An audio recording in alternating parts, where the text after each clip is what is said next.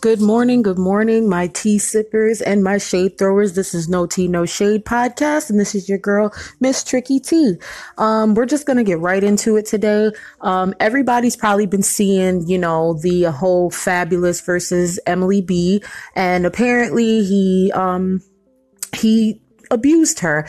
He, um, you know, supposedly there's blogs going around saying that he punched her in the face seven times and knocked out two of her teeth. I don't know if that's true or not, but if you go on Instagram or if you go on Facebook, you'll see everything. You'll see everything that went down between the two of them. It got so bad to the point where Emily's father had to come and basically try to fight Fab because Fab put his hands on his daughter.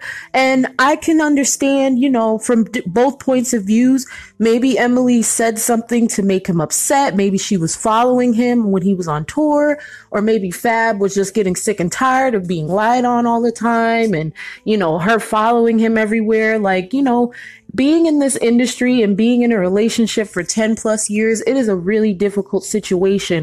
So I completely understand both sides. However, I do not condone violence against women or men, period. It doesn't matter if your man pissed you off or not.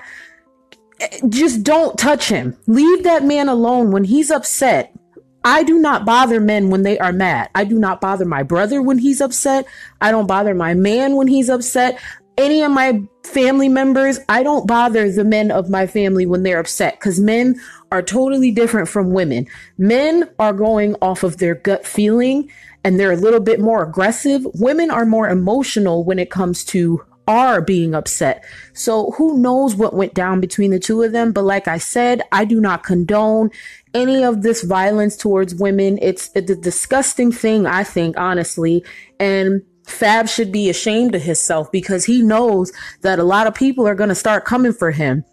And I've been seeing a lot of people being real disrespectful on the internet, making funny memes. And, you know, I woke up in Chris Brown's body. Stuff like that is just, it's not funny and it's not fun to look at. And I'm pretty sure Emily is really upset that everybody's making a delight out of her demise. So all we can do right now is just keep a lookout and keep you know, watching to see what goes on.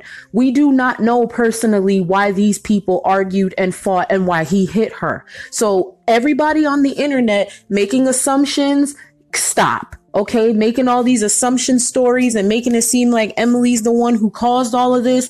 Cut it out, you guys. Cause we do not know the story of what really happened between the two of them. It is not our business.